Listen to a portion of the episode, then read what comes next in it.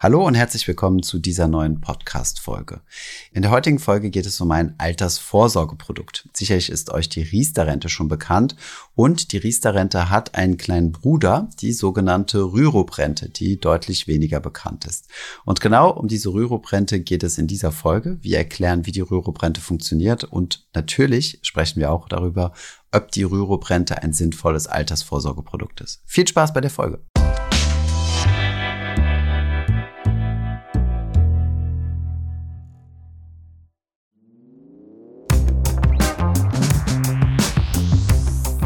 Wenn ihr Steuern sparen wollt und für das Alter vorsorgen, dann könnte die Rürup-Rente für euch interessant sein. So zumindest wollen es Versicherungsmakler euch verkaufen. Deshalb prüfen Thomas und ich in dieser Folge, ob da was auch dran ist und für wen sich das vor allem lohnt. Zunächst mal die Frage, was ist die Rürup-Rente? Übrigens, Rürup ist tatsächlich ein Nachname von dem Erfinder der Rürup-Rente. Falls ihr euch gefragt habt, warum die so komisch heißt. Genauso wie bei Riester übrigens, ebenfalls von Herrn Riester ins Leben gerufen. Ja, die Rürup-Rente heißt offiziell Basisrente. Und das ist eine private Altersvorsorge, die der Staat subventioniert. Genau gesagt gibt es bei der Rürup-Versicherung Steuervergünstigungen. Dazu später mehr. Ihr könnt nämlich ganz schön viel davon von der Steuer absetzen. Deshalb ist sie vor allem für Gutverdiener interessant. Das erklären wir euch später nochmal genauer. Ihr zahlt also die Beiträge in einen Rürup-Vertrag, in einen Rentenvertrag ein und bezieht dann eine Rürup-Rente, wenn ihr mindestens Stand heute 62 Jahre alt seid und mindestens zwölf Jahre einbezahlt habt. Es gibt verschiedenste Formen von Rürup-Verträgen. Die Verträge sind äh, privatwirtschaftlicher Natur. Das bedeutet, es ist eine Art äh, Lebens- oder Rentenversicherung, die dann nochmal diesen, diesen Zusatz hat, also diese, diese zusätzliche staatliche Vergünstigung, dementsprechend aber auch, da kommen wir gleich später drauf zu sprechen, weniger flexibel sind. Also die Rürup-Rente ist so ziemlich das Produkt so im privaten Vermögensaufbau, was sich am meisten so an die gesetzliche ähm, Rentenversicherung anlehnt, ist aber nicht umlagefinanziert. Also die Rentenversicherung, die deutsche Rentenversicherung ist ja umlagefinanziert. Das, was wir heute einbezahlen mit unseren Beiträgen, dient quasi, also umgangssprachlich gesprochen, dazu, morgen den Rentnern ihre Rente auszubezahlen. Die Rürup-Rente muss äh, kapitalgedeckt sein, also deswegen läuft es über private Versicherungsunternehmen. Das heißt, wir zahlen für unsere eigene Rente ein und bauen uns da äh, eine Rente auf. Und die Idee kommt vor allem daher, also die, diese Rürup-Idee kommt vor allem daher, dass man selbstständige Freiberufler äh, eine Möglichkeit bieten will, wie so eine Art äh, in die Rentenversicherung einzubezahlen, aber kapitalgedeckt weil Selbstständige und Freiberufler ja die Wahl haben, ob sie freiwillig in die deutsche Rentenversicherung einbezahlen oder nicht. Genau, das kommt dann immer auch auf den Berufszweig an. Allgemein kann aber jeder und jede eine Rürup-Rente abschließen und es gibt ganz verschiedene Arten von Rürup-Verträgen und Kombi-Verträgen, die zum Beispiel auch noch eine BU mit einbeziehen kommen wir dazu, wie die Rürup-Rente aufgebaut ist. Dazu ein kleiner Ausflug in die Altersvorsorge in Deutschland allgemein. Und zwar kann man die in drei Schichten einteilen. Schicht eins ist die Basisvorsorge. Das sind die gesetzliche Rentenversicherung, in die die meisten Angestellten in Deutschland einzahlen, die Rürup. Versorgungswerke wie zum Beispiel, ich war eine Zeit lang im Presseversorgungswerk angemeldet oder ähnliches. Schicht zwei sind dann staatlich geförderte Vorsorgen wie die betriebliche Altersvorsorge oder der altbekannte Riester-Vertrag und Schicht 3 sind dann äh, schließlich die privaten Vorsorgeverträge, also auch ETFs, Immobilien, Lebensversicherungen jeder Art. Genau. Ich persönlich finde die Aufteilung immer ein bisschen verwirrend, weil das so, so schleichende Übergänge sind irgendwie. Also ich finde zum Beispiel komisch, dass die Rürup-Rente in Schicht 1 zählt, obwohl sie ja vollständig privat ist. Also es ist eine private Vorsorge, müsste also in Schicht 3 sein, ist aber staatlich gefördert und hat viele Eigenschaften von der von der Rentenversicherung, aber kommen wir gleich drauf zu sprechen. Vielleicht sprechen wir erstmal drüber, welche Möglichkeiten es überhaupt gibt. Also wir sagen, es sind private Verträge, das heißt, du suchst dir selbst einen Versicherungsanbieter, also in der Regel sind es Versicherungsanbieter heraus und ähm, kannst dir dann deinen entsprechenden Vertrag aussuchen. Welche Varianten gibt es da so? Also es gibt auch da drei Varianten, grob gesagt, grob eingeteilt. Und zwar zum einen die klassische Rürup-Rente. Da weißt du bei Vertragsabschluss schon, Zumindest hoffst du, dass du schon weißt, was die genaue Verzinsung ist und die spätere Höhe der Rentenauszahlung. Variante 2 ist die fondgebundene Rürup-Rente, beziehungsweise auch als Fondssparplan möglich. Das ist für Sparer, die auf Rendite hoffen und für die Risiko kein Problem, sondern eine Chance ist. Und in der Regel ist das dann in der Praxis eine Kombination aus klassischer Rente und Fondssparplan. Und als dritte Variante gibt es noch den Spezialfall einer Sofortrente. Das ist für Menschen, die, ich sag mal, 50 plus sind, kurz vor der Rente stehen und die einmalig einen hohen Betrag einzahlen wollen, der dann später als Rürup-Rente ausbezahlt wird. Genau, also klassische Rürup-Rente ist nichts anderes als eine klassische Rentenversicherung, wo es einen Garantiezins gibt, der aber mittlerweile äh, schon sehr, sehr nahe bei Null ist. Ich weiß gar nicht mehr, wo der steht. Ich glaube 0,25 Prozent, aber würde ich jetzt auch nicht meine Hand ins Feuer legen. Fondsgebundene Rentenversicherung ist im Endeffekt ein Teil der Erträge wird in Fonds investiert, aber nicht alles, denn ähnlich wie bei der Riester-Rente müssen die mindestens die eingezahlten Beiträge garantiert werden vom Versicherer. Und wer von Garantie spricht, sagt automatisch auch äh, zu einem großen Teil Nein zu Aktien. Also das muss man auf jeden Fall im Hinterkopf behalten. Und genau eine Sofortrente ist halt einmalig einbezahlen und dann äh, gleich, äh, gleich die Verrentung des Kapitals. Warum macht man sowas? Wenn man einen größeren Kapitalstock hat, kann man dadurch halt das Langlebigkeitsrisiko absichern. Das bedeutet, du bekommst eine lebenslange Rente zugesprochen, egal ob du jetzt nur in Anführungszeichen 75 wirst oder 100 Jahre. Die Versicherung zahlt dir einen gleichbleibenden Zahlung bis an dein Lebensende. Auch interessant, dass man da von Langlebigkeitsrisiko spricht. Das ist ja allgemein eher etwas Positives. Genau, das hast du, wenn du dein eigenes Depot hast, trägst du dieses Risiko natürlich selbst. Ne? Also angenommen, gehst mit 100.000 Euro in Rente und wenn die 100.000 Euro aufgebraucht sind, dann ist halt Schluss und äh, dieses Risiko, dass halt irgendwann Schluss ist, weil du länger lebst als der statistische Durchschnitt oder als das, was du dir selbst errechnet hast, kannst du dieses Risiko auf eine Versicherung auslagern, die sich das natürlich auch bezahlen lässt. Ne? Also Beispielsweise, ähm, ich kenne die Zahlen jetzt nicht genau, aber angenommen, die durchschnittliche Lebenserwartung liegt bei 82 Jahren, dann werden die annehmen, dass du äh, 86 wirst, also vier Jahre Risikoaufschlag oder sowas. Ja. Wir haben ja schon eingangs gesagt, die Rürup-Rente ist sozusagen der kleine Bruder der Riester-Rente und ich habe mir mal die Zahlen angeschaut, um zu sehen, wie viele Menschen so eine Rürup-Rente überhaupt haben, so einen Rürup-Vertrag einzahlen. Und zwar ist das so, dass 2021 118.900 neue Basisrenten, also Rürup-Rentenverträge abgeschlossen worden sind, laut Gesamtverband Deutscher Versicherer. Und im Vergleich dazu waren es nicht ganz dreimal mehr, aber 310.500 Riester-Verträge in Deutschland. Allerdings, und das ähm, fiel auf jeden Fall auf, als ich in die Zahlen geguckt habe, ähm, bei den Rürup-Renten sind es 39,7 Prozent mehr als im Vorjahr. Also Rürup scheint dieses Jahr zumindest, beziehungsweise letztes Jahr, im Trend zu sein. Und im Bestand sind wieder laut GDV 2,5 Millionen Basisrentenverträge. Im Vergleich zu Riester, da sind es 10,4 Millionen Riester-Verträge in Deutschland. Allerdings ist das nicht als absolute Zahl und damit als Zahl der Menschen zu werten, weil man kann ja theoretisch mehrere dieser Verträge laufen haben und abschließen. Genau, das ist vor allem bei Riester sehr oft der Fall. Das war ein sehr beliebtes Produkt zu verkaufen. Mittlerweile ist Riester ähm, auch reputationstechnisch äh, ziemlich unter die Räder geraten und wird auch politisch äh, immer mehr angezählt. Ähm, von daher sehr interessant, also dass es mit der, dass es mit der Rürup-Rente anders aussieht, weil die Konstruktionsfehler ja eigentlich dieselben sind. Ne? Aber können wir, können wir gleich mal drüber sprechen. Sprechen wir noch zuerst mal über die positiven Seiten. Wir haben ja gesagt, staatlich gefördert. Bei der Riester-Rente ist es ja so, du kriegst äh, eine Zulage und einen eventuellen Steuervorteil.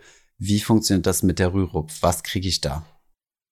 Ja, also das ist der große Selling Point der Rürup-Rente, dass ich einen sehr großen Anteil der Beiträge steuerlich geltend machen kann, und zwar in der Anwartschaftsphase, also in der Ansparphase. Es gibt nämlich, um das zu verstehen, zwei Phasen. Einmal die Ansparphase, in der ich Beiträge bezahle und dann später die Rentenphase, in der ich dann hoffentlich, wenn ich das äh, erlebe, die Rentenbezüge einheimse. In der Ansparphase ist es so, es äh, steigert sich progressiv, wie viel Prozent ich anteilig von meinen Beiträgen absetzen kann. Und da gibt es einen Höchstbetrag und dann eben nochmal einen Anteil. Und der Höchstbetrag, also in blanken Ziffern, wie viel ich maximal geltend machen kann, liegt 2022 bei 25.639 Euro für Ledige und das Doppelte für gemeinsam veranlagte Ehepaare, also ganz schön viel Geld. Und das steigert sich, wie gesagt, also aktuell 2022 kann ich 94 Prozent meiner Rürup-Beiträge geltend machen. Das heißt, meine Steuerlast um diesen Beitrag dann senken. Das heißt, also wenn ich diesen Maximalbetrag habe, ich kann ein bisschen mehr als das in der Rürup einzahlen und kriege dann fast alles wieder raus. Bis 2025 steigt dann die steuerlich absetzbare Quote auf 100 Prozent. Das heißt, von da an kann ich einfach meine ganzen Beträge bis zu diesem Höchstbetrag absetzen. Genau, das hängt auch damit einher. Also los ging das Ganze 2005 mit 60 Prozent Absetzbarkeit und ist dann jeweils immer um zwei Prozent gestiegen. Ging übrigens auch mit der Besteuerung der Renten einher. Das wurde ja auch in 2005 verabschiedet und dementsprechend äh, ist es keine zufällige Festlegung dieser Prozentsatz, sondern so wie die Besteuerung der Rente steigt, also bis ins Jahr 2040, wenn wir 100 Prozent äh, versteuern müssen der Renten und dementsprechend steigt dann halt auch die Absetzbarkeit der Beiträge äh, in die Basisrente, also in die, in die Rürup-Rente. Äh, du hast gesagt, eine erstaunliche Zahl, 25, also etwas mehr als 25.000 Euro kann man da reinbezahlen. Das ist natürlich ein sehr großer Posten. Normalerweise, also ich weiß so, Werbungskosten sind so circa 1000 Euro und dann äh, hier noch 60 Euro für dies und 20 Euro für das. Aber 25.000 Euro ist natürlich schon mal eine Ansage, womit man natürlich auch in seiner Steuerprogression sinken kann. Ne? Also wenn man kurz davor steht, einen Spitzensteuersatz zu bezahlen, kannst du dein Einkommen noch mal um bis zu 25.000 Euro drücken. Wird man natürlich nicht machen, alles dort reinbezahlen, aber ähm, in meiner beratenden Tätigkeit früher, sagen wir es mal so verblümt, äh, habe ich einige Leute gesehen, die, äh, die gut verdient sind und die dann diese Rürup äh, voll ausgenutzt haben und gar nicht monatlich reingespart, sondern einfach am Ende des Jahres geguckt, was übrig ist und dann eine große Einmalzahlung. Genau, also für Gutverdiener ist das auf jeden Fall etwas, was man sich mal anschauen kann und sollte, neben den Selbstständigen. Wir haben, um euch das mit den vielen Zahlen noch mal ein bisschen anschaulich zu machen, eine ganz einfache Beispielrechnung. Wenn du 2022 dieses Jahr 10.000 Euro in eine Rürup-Rente einzahlst, kannst du davon 9.400 Euro, also 94 Prozent, steuerlich geltend machen, denn damit hast du ja den Höchstbetrag noch lange nicht ausgeschöpft. Und beim aktuellen Spitzensteuersatz von 42 Prozent erhält man dann 3.948 Euro als Steuerersparnis zurück. Im Vergleich zu, ich habe gar keine Rentenversicherung. Also das wäre jetzt jemand, der selbstständig arbeitet. Allerdings hat das Ganze einen Haken. Ihr könnt es euch vielleicht schon denken. Es gibt nichts umsonst. Genau, anders als wenn ihr nämlich selbst eine Kapitalanlage tätigt, müsst ihr die Bezüge aus eurer Rürup-Rente nachher besteuern. Das heißt, die Rente unterliegt, da sie zu Schicht 1 gehört, derselben Besteuerung wie die Bezüge, die ihr aus der deutschen Rentenversicherung bekommen würdet. Ich vergleiche das jetzt mit so einem ETF-Portfolio, weswegen ich gesagt habe, das muss nicht versteuert werden. Da zahlt ihr quasi nur die Kapitalertragssteuer und das war's. Und dann müsst ihr da also wenn ihr dort entnahmt, hätte ich nichts mehr versteuern.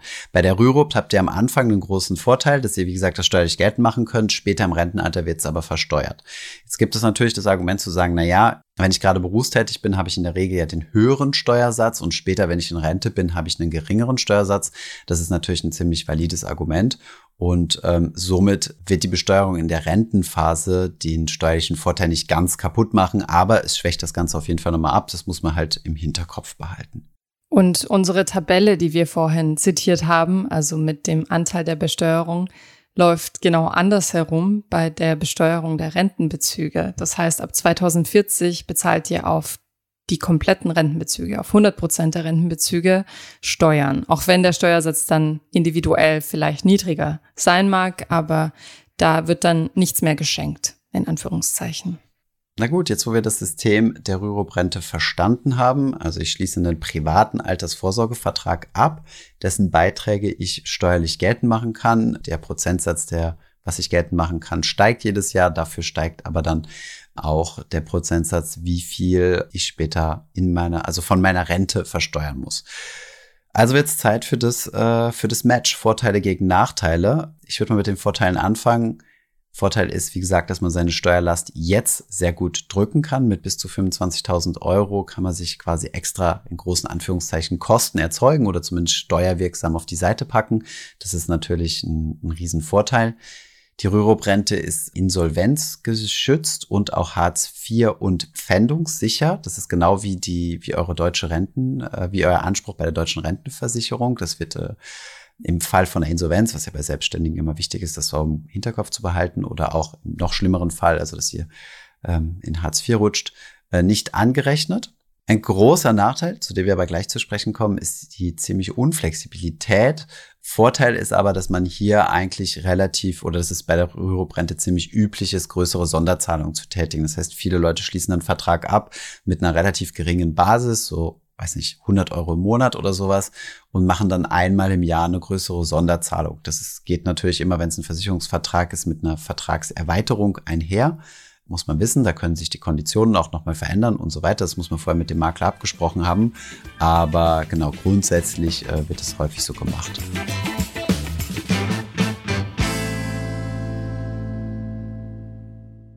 Die Nachteile.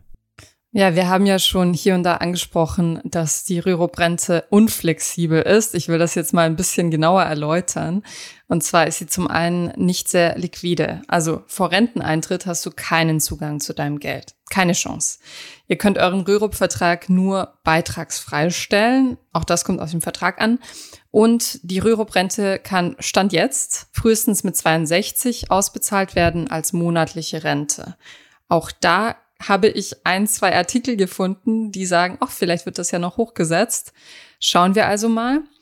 Außerdem, die Rürup-Rente kann ganz schön teuer sein. Damit meine ich die Kosten, also die Verwaltungskosten von so einem Rürup-Vertrag. Es gibt da zunächst einmal oft eine Provision, je nachdem, in welchem Kontext ihr sie abgeschlossen habt. Dann gibt es vier Arten von Gebühren. Und zwar einmal einen fixen Betrag, wie bei so einer Kontoführungsgebühr, zum Beispiel 12 Euro pro Jahr. Dann ein Prozentsatz der Beiträge, zum Beispiel ein bis zwei Prozent pro Jahr. Dann ein Prozentsatz des Guthabens. Auch das kommt komplett auf den Vertrag an. Ab 0,2 Prozent, also eher schlank, bis ein Prozent oder noch mehr. Und bei fondgebundenen Rürup-Verträgen gibt's dann noch den TER, also Total Expense Ratio. Bei aktiven Fonds ist das eben höher als bei ETFs, wie ihr wisst, wenn ihr uns zuhört. Und bei der Auszahlung wiederum fallen dann auch wieder Verwaltungsgebühren an. Also es hört eigentlich nie auf und es klingt vielleicht nach kleinen Zahlen, aber das kann die Rendite, die man zum Beispiel bei so einem fondgebundenen Rürup-Vertrag sich erhofft, schon ziemlich drücken so dass es sich hinterher vielleicht nicht mehr lohnt. Das heißt, wenn ihr mit dem Gedanken spielt, eine Rürup-Rente abzuschließen, dann schaut euch unbedingt die Kostenübersicht an.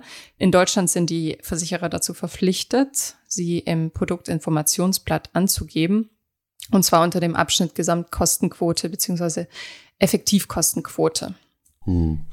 Der erfahrungsgemäß super schwer zu verstehen ist. Also äh, da sind auch nicht immer, also von mir zumindest schwierig nachzuvollziehen, wie viel der Vertrag insgesamt kostet, also euch an Rendite. Also ja, der Kostenfaktor ist ein riesen Nachteil. Das Thema Liquidität vielleicht nochmal ist auf der einen Seite ein Vorteil und ein Nachteil. Also der Nachteil ist, ihr kommt per se unmöglich an das Geld ran. Also es wird, äh, es, ihr kriegt es nur als Rente, auch wenn ihr den Vertrag kündigt, was ja zum Beispiel bei einer Riester-Rente geht. Der könnt ihr es ja kündigen, müsst ihr nur die, die Zulagen zurückbezahlen, geht bei einer Rürup-Rente nicht.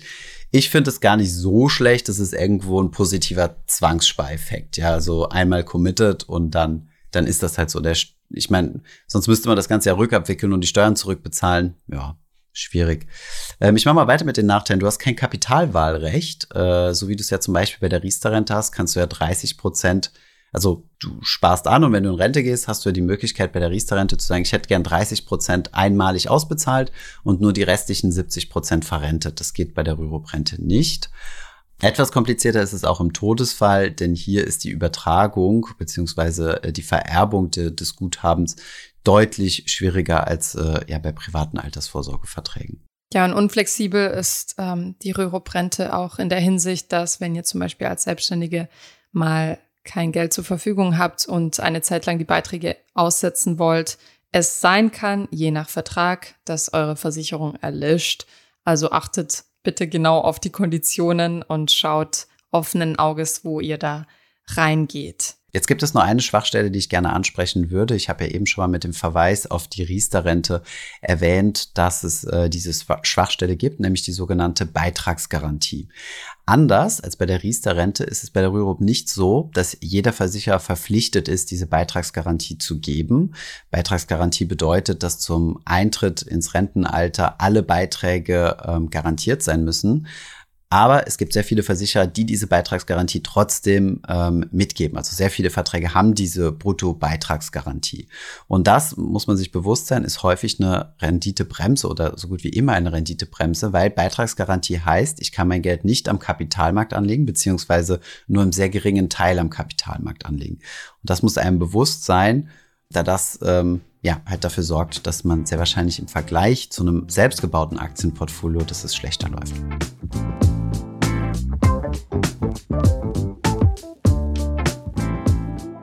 So viel dazu. Wir haben jetzt Vor- und Nachteile für euch abgewogen. Wir haben uns die Steuerseite angeschaut. Kommen wir zu unserem Fazit, zur Frage unserer Folge. Für wen lohnt sich die Rürup-Rente und lohnt sie sich überhaupt?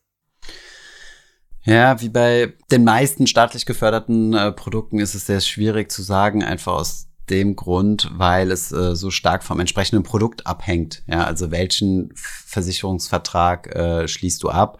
Ich würde mal sagen, es lohnt sich zur Absicherung des Langlebigkeitsrisikos. Es lohnt sich für all diejenigen, die wissen, dass sie nicht die Disziplin haben, sich diszipliniert eine Altersvorsorge privat aufzubauen, ohne jemals an ihr Depot ranzugehen, sondern die dann doch irgendwann schwach werden und es für einen Urlaub ausgeben oder für andere Ausgaben. Da habt ihr keine Wahl. Das ist wirklich dieser Zwangsspareffekt, ähnlich wie bei einer Immobilie. Wenn ihr erstmal verschuldet seid, dann müsst ihr eure Schulden zurückbezahlen. Ich denke aber, wenn wir es rein aus Rentabilitätsgesichtspunkten betrachtet, fährt man sehr wahrscheinlich mit einer privaten Altersvorsorge, also selbst gemacht, do it yourself, deutlich besser und deutlich freier und deutlich flexibler. Ihr habt ja immer noch die Möglichkeit, das Geld dann später in eine Sofortrente zu investieren, wenn ihr euch das Langlebigkeitsrisiko absichern wollt. Ja, wir haben noch ein paar Faktoren für euch, die ihr euch wenn ihr mit dem Gedanken spielt, einen Rürup-Vertrag abzuschließen, mal genauer anschauen solltet. Und zwar, wie hoch ist das Einkommen? Welche Art von Erwerbstätigkeit liegt vor? Also, wie gesagt, Rürup-Verträge sind eigentlich für Selbstständige konzipiert, die nicht in die gesetzliche Rentenversicherung einzahlen. Wie steht deine Altersvorsorge da? Hast du bereits andere Verträge laufen? Brauchst du diese Rürup-Rente wirklich? Und ähm, du kannst mit unserem Finanzflussrechner deine Rentenlücke berechnen, also die Differenz zwischen deiner voraussichtlichen Netto-Rente und der Rente, die du dir wünschst. Und dann eben schauen, welche Verträge da sinnvoll sein könnten. Und wenn du noch jung bist, aber auch wenn du älter bist, könnte ein langfristiges passives Investment sinnvoller sein, wie Thomas schon gesagt hat. Natürlich spielt da auch eine Rolle, wie viel Sicherheit brauchst du, wie viel Flexibilität brauchst du, was fühlt sich richtig an. Und ja, man sollte sich das auf jeden Fall genauestens überlegen, weil man kommt nicht wirklich raus. Beziehungsweise man kann nur beitragsfrei stellen. genau. Wir haben noch die Einschätzung von Verbraucherschutz an uns angeschaut. Und zwar hat die Stiftung Warentest sich Rürup-Verträgen angenommen und äh, ein ziemlich ernüchterndes Fazit gezogen und auch wenigen Verträgen eine gute Note gegeben. Und zwar sagen diese, dass es sich nur für Selbstständige so wirklich lohnt. Und auch hier soll man wirklich prüfen, ob sich die Steuersparnis verglichen mit der Steuerbelastung im Alter bei der Auszahlung auch wirklich ähm, lohnt. Und für Angestellte und Beamte lohnt sich die Rürup laut Stiftung Warentest in der Regel nicht. Ich hoffe, diese Folge war hilfreich und lehrreich für euch gewesen. Für mich ist die Rürup-Rente immer eher so ein Nischenprodukt gewesen, was allerdings ja eine ziemliche Stärke hat und deswegen ist es gut, es zu verstehen, weil wenn ihr irgendwann mal mit Maklern oder Vertrieblern in Kontakt kommt, werden sie euch garantiert lang und breit äh, erklären, wie toll die Steuervorteile sind. Aber jetzt seid ihr auch mal gewappnet und kennt auch die Schattenseiten, um euch dann ähm, ja eine unabhängige eigene Meinung bilden zu können. Hat mir Spaß gemacht. Bis zum nächsten Mal. Bis zum nächsten Mal.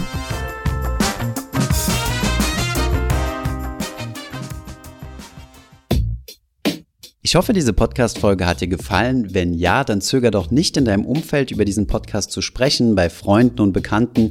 Ich denke, es gibt auch in deinem Umfeld viele Menschen, die sich für das Thema finanzielle Bildung interessieren oder interessieren sollten. Wenn du auf iTunes bist, würden wir uns auch freuen, wenn du uns eine positive Bewertung dalässt.